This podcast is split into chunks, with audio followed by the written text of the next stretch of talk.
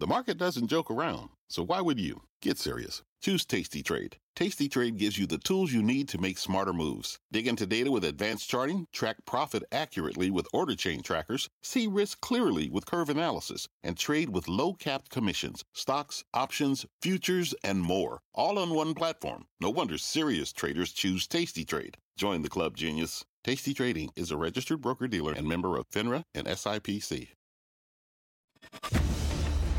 You're listening to a special Worldwide Exchange podcast. In this CNBC exclusive, Brian Sullivan speaks with some of the biggest names in energy from the annual Goldman Sachs Global Energy and Clean Tech Conference in Miami Beach. Nick Dell'Osso, CEO of Chesapeake. We're glad you made it here as well, but thank you for joining us. Um, thank you, and Happy New Year. I don't Happy New Year. I don't have some great insight question at the beginning other than what in the heck is happening with the price of natural gas. It's absolutely imploding. Yeah, so natural gas, interestingly, has come down quite a bit as we go into 2023, but we're still at a level that's really profitable for the industry. When we talk about bad natural gas prices in our industry, we're used to talking about prices that go down below $2. And for us to be at around $4 is still a great price for our company. And given that as we entered 2022, we still had a lot of hedges from past periods, our realized price in 2023 will be about the same as it was in 2022. So we still see a huge future for natural gas uh-huh. as the supply demand fundamentals are tremendous for the long term, and we're really excited about where the price is today. The, the median price, stock price for Chesapeake of analysts is about $144. You're at about 89 or $90 a share, so you're hugely below where Wall Street thinks you should be. Talk to your investors right now. How much of the difference between $8 nat gas and $4 nat gas, obviously it's a $4 difference, how much of that is pure net income, pure profit versus just higher other costs? Well, quite a bit, of course, but we've never had $8 nat gas price embedded in our stock price. We've really, if you look at the price that's implied in our stock price over the last year, it's always been in the threes at the, at the best, the low threes. And so we still think there's a tremendous amount of upside to our stock price in the current natural gas environment. We just had a chart, if we could bring it back up, guys. Dallas Fed just had a survey of folks like you, asked where you see natural gas prices at the end of this year. 30, what is that, 35 percent ish saw it between 5 and 5.99. Another 20 percent were 6 to 6.99. How would you have answered that, Nick? Well, we actually think that in 2023, natural gas prices are going to remain around where they are now. Uh, we think that really you don't see an increase in gas prices until you have the structural demand increase of LNG export capacity coming online 2024, 2025, and into the second half of the decade. And then we think there is a huge uh, amount of growth for price as we have a, a, big increase in demand. And this is such a critical point in the industry that there is no new natural gas export capacity coming online this year and maybe not until later in 24. That's right. So, how important is that to the price of natural gas? Well, it's very important. And so we do expect, like I said, prices to stay around where they are now. And in the short term, of course, prices can always drop a bit or go up a bit uh, based on weather yeah. or anything else. But what we know is that with the very best assets in the industry and the best balance sheet of the natural gas producers, we're better positioned to handle the volatility of gas prices that you've seen over the last six months and what we could see over the next year. Is there, you know, the, the administration has been asking for more production, oil, nat gas. I know you guys, not just you, but the industry has been trying. There are still some labor issues, inflation issues. Is there a price of nat gas? Maybe it's $3.90 at which you pull back your capital spending? You you take away the drill bit, as they say? Of course, there is a price, but right is now, it, is it 390? Well, at 390, we're still making really attractive profits on our assets. We have the very best rock the best returns and, and, we say the best runway as well of natural gas assets in the U.S. And so we really like the price where it is today. We're running a relatively modest program. We're not growing our production significantly right now. In fact, our production is going to be essentially flat over the next couple of years, and that's designed intentionally to be flat until we see that structural why, increase Why is in New demand. England importing liquefied natural gas from Trinidad when you guys have a giant gas field like 200 miles away? Yeah, we just don't have the infrastructure to deliver the gas there. You'll see that this winter, New England will pay about three times the national average to heat their homes. And with more infrastructure, we could levelize that to the average of the United States very, very quickly. Nick Dell'Osso, Chesapeake Energy, really appreciate your views. Thanks for kicking off the conference for it. First guest, first victim. Jack Fusco joining us now. And Jack, uh, it's our, we got to stop meeting like this multiple years. And some years the price of that gas is at two, sometimes at eight. Now it's at four. Earlier today, we interviewed the CEO of Chesapeake. They want higher nat gas prices. They sell to companies like you. As an LNG exporter, are lower prices what we're showing our viewers on the numbers? Are those actually good for Cheniere? Yeah, well, thank you, Brian. Thanks for having me here today. Uh, for us, um, we're kind of indifferent. As you know, 90% of our production is sold long term. It's sold at an index to Henry Hub, so we as a company are indifferent to the price of natural gas.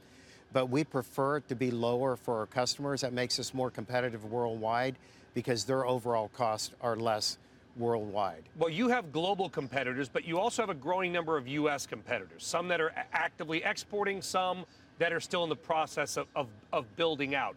Do you worry that the U.S. LNG industry is going to overbuild and sort of cannibalize itself, or is there enough global demand to not worry about that?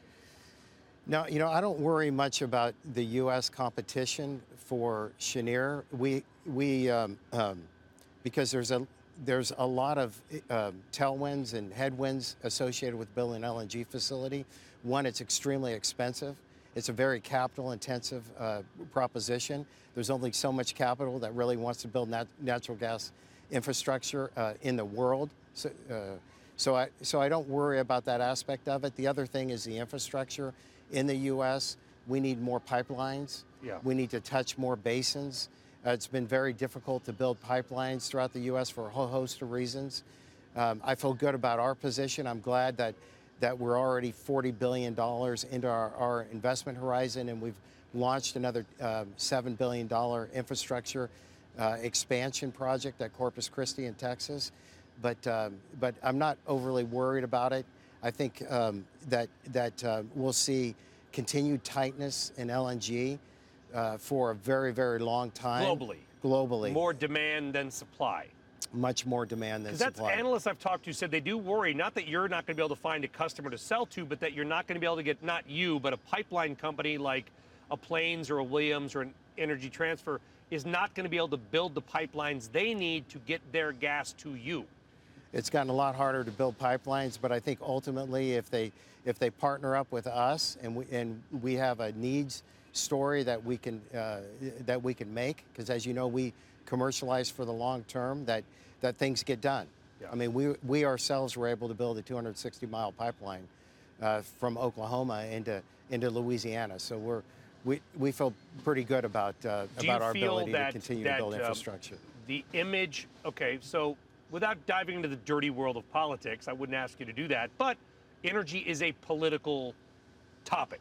Yeah. And there seems to be a change in the White House on how they perceive fossil fuels. It was sort of do away with them. Now it's we need more production.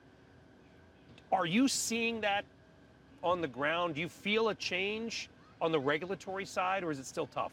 No, we we feel a big shift. You know, as the as the the White House and the administration has recognized that energy security, energy security for our allies is extremely important um, and that we have a role to play in that. Um, you know, things have gotten better, for lack better, of a better okay. a, a, better word, as far as uh, the regulatory infrastructure. Less bad goes. or better? I'd rather not say. Don't answer that. Yeah. Uh, I was in Europe recently, and talking about the European energy crisis, which some people are saying, oh, it's fine now. They're full of storage. Obviously, they're not next year's or this year. It's going to be much harder. I ran the numbers, and roughly it's 10 to 12 LNG ships from Cheniere to make 1 billion cubic feet of gas once it's regasified. Europe would need about 350 more LNG ships Yeah. to fill the Russia gap. Obviously, that's not possible. 300. We don't have the capacity, do we? And they don't have the import capacity. How much bigger could we be in five years? Okay, so we today we take about eight percent of all nat gas in America. We buy it from 70 different producers. We we send it uh, to our two facilities. We process it, and we send out two tankers a day. We're in the, we're in the midst of having our expansion project. That will probably add uh, another another tanker a day of, of processing, maybe, um, yeah, about a tanker, tanker and a half a day of Okay. processing. So that's three a day. Um, and that's within the next three to five years. Um, there's a few other facilities that are going to start up in that timeline, like uh, Golden Pass, which, which is is under Exxon construction with Qatar Exxon. joint venture in Texas Exactly. There's there's LNG Canada, but there's not out of Vancouver. out of Vancouver. There's not enough, though. I I, I don't believe to meet 100% of the needs And, of and Europe. you and I and I, I know we got uh, Carl and, and Mike there. I think they might want to ask a question as well. But you gave me a number before we interviewed. I, I don't get stumped easily, Jack, but I kind of did one of these. You said that China's building a trillion dollars in natural gas or energy infrastructure. I mean, yeah, most of that's Asia. That's a big number even for China. What does that mean for you and the U.S. LNG industry? So um, around the world today, Brian, there's about 1.3 trillion dollars of net gas-related infrastructure being built. Uh, out of the 1.3 trillion, about 300 million, million of that is is associated with Europe and all those regas Yep. terminals and pipelines. The other trillion is Asia. Uh, out of that trillion, it's around 800 million of the trillion is just China alone. That's power plants, that's regas terminals, it's pipelines. These are long-lived assets, right? Some of our contracts now go out to 2050. So we're, we're, we're going to be around for a long, Yeah. a long time, and that gas is here to stay. How do you view the competition? So Europe benefited from the fact that China locked down so hard with COVID because China then didn't need some of the gas. Yep. Maybe not yours, but some of your competitors were able to. We would watch the ships. They would be on their way to Asia. They would turn around and go to Europe. They would resell those cargoes at probably massive margins, not to you, but for whoever owned those cargoes. Are you sensing that China, quote, is fully back? And if so, Jack, what would that mean for Europe, which was getting a lot of gas because China didn't want it? Yeah, I, I'm not sensing China is fully back yet, but it's starting to come back. So there's a couple of When, uh, when, uh, when- what's of your headwinds timeline? for Europe, right? Is the, the real headwind is is in in Europe its own industrial and commercial demand, right? It dropped five and a half BCF a day, um, and then it's come back slowly. If it comes back fully, then there's going to be a, a big um, a big shortage. Uh, uh, So it dropped. I want to do the correct my math, Jack. Okay, five and a half BCF a day. It dropped in China, No, no, in Europe. in Europe, So, so one of the which is about 50 One of the shiploads of LNG. yeah, Takes about 10 ships to make one billion cubic feet. So it dropped off by about 50 ships. 50 ships just in industrial and commercial demand. So that's starting to come back in Europe, and then China's starting to come back with its with its you know lifting its COVID restrictions. So I it, it's going to be very very tight for a long period of time. The, the, the LNG market. And your selling costs, we're showing our viewers right now, $3.78 natural gas, obviously down from 8 but above 2 where it was a couple years ago. Are your prices all fixed for the most part? No, so our construction efforts were so good that uh, two of our liquefaction trains came on a year early. So that 10 million tons has all been to our benefit, and the margins have been uh, pretty substantial. Well, if we could bring up a, a five-year or stock chart for your company, LNG, we would see that reflected. It's been one of the hottest stocks, not just in energy, but in the United States. Jack Fusco of Cheniere with the ticker LNG. Thank you very much for Thank- joining us. The energy power player. I mean, Cramer will tell you, probably the most listened to guy in the oil patch. And so, great way to wrap things up today. Scott Sheffield of Pioneer Natural Resources. Scott, great to have you on. Uh, Pippa Stevens is going through the numbers here. We lost 9% on oil the first two trading days of the year before today. I could probably make 10 bullish cases for oil and maybe one or two bear cases. The bears seem to be winning. What is up with oil at 74, 75 bucks? It doesn't make a lot of sense. Brian, it's always great to see you. Uh, it's been a while, and I firmly believe y'all bring on people like uh, Amrita and Jeff Currie. I'm firmly in their camps. Uh, China's coming back strong, 2023. Once we see demand pick up a couple million barrels a day, by the end of 23, there is no supply left. U.S. shale model has changed. Uh, ABS in, in Saudi Arabia has mentioned they have very little supply left, along with U- UAE. There, this is the first cycle in 45 years I see very little supply left uh, in the world, and once demand picks up a couple million barrels a day, things are going to get very, very tight. Why are we at 75 now? It's a combination of what happened in China with zero COVID policy, SPR. Uh, we're down to a 40 year low on our inventories in the U.S. with all the releases by the Biden administration. Uh, and then we got the recession discussion. So it's a combination of all three weighing on all prices. It really should not be there. There's this pretty, e- whenever somebody says that's an easy thought, I think to myself, oh, maybe we shouldn't be thinking it. That when we have to refill the 234 or whatever million barrels to the SPR, it's, oh, it's natural demand, there you go. But others say, no, because of shale, we don't need the SPR like we used to, and there's no rush to refill. Yeah, the only issue is shale is um, down uh, in its growth rate. Um, it's only growing in 22 about 500,000 barrels of oil per day. I'm predicting it'll slow down to about 300,000 barrels of oil per day over the next two or three years. And eventually, and the Permian's the only place to grow. The Permian is going to be slowing from uh, 8 million barrels a day that we've been giving out by 2030 to about 7. And so it's really the, the slowing down of the oil shale for all the various reasons we've discussed over the last You, several you years. so this morning at the you were the keynote speaker this morning here at the the event. You lowered that. Not, it's not yours. It's all the players. Permian forecast from eight million barrels a day down to seven. Why? I thought the Permian was growing. It's growing still. It's the only oil shale growth in the U.S. It's a combination of inflation. Uh, we're seeing significant inflation in 22 and 23 for the producers. It's a combination of consolidation. As the publics acquire the private companies, we're slowing the rig counts down. It's, it's, it's a combination also of productivity. So we're going to what we call, we're developing all zones at the same time. So we're producing less oil per rig. So it's a combination of all those factors that's lowering, lowering the decline rate to 2030 to 7. I know Kelly's got a question. Kelly, get in here. Sure, Scott and Brian, thank you. Um, we had a guest last hour. I asked him if he would buy energy stocks here, and he said the reason he wouldn't is because he no longer knows what the sort of right or normal price for a barrel of oil should be. How would you answer that question?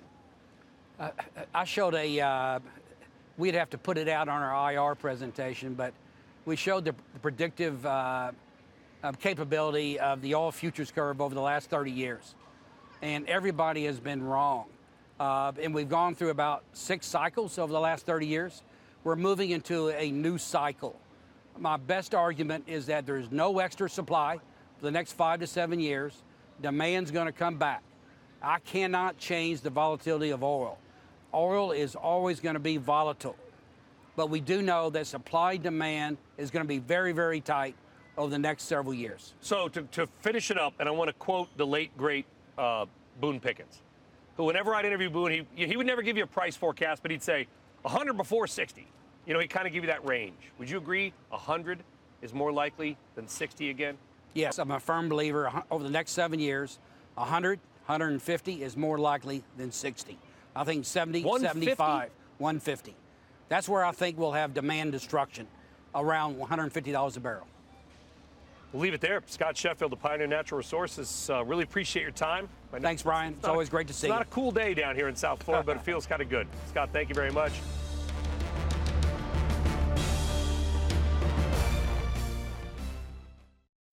When you need mealtime inspiration, it's worth shopping Kroger, where you'll find over 30,000 mouthwatering choices that excite your inner foodie. And no matter what tasty choice you make, you'll enjoy our everyday low prices, plus extra ways to save, like digital coupons worth over $600 each week. You can also save up to $1 off per gallon at the pump with fuel points. More savings and more inspiring flavors make shopping Kroger worth it every time. Kroger, fresh for everyone. Fuel restrictions apply.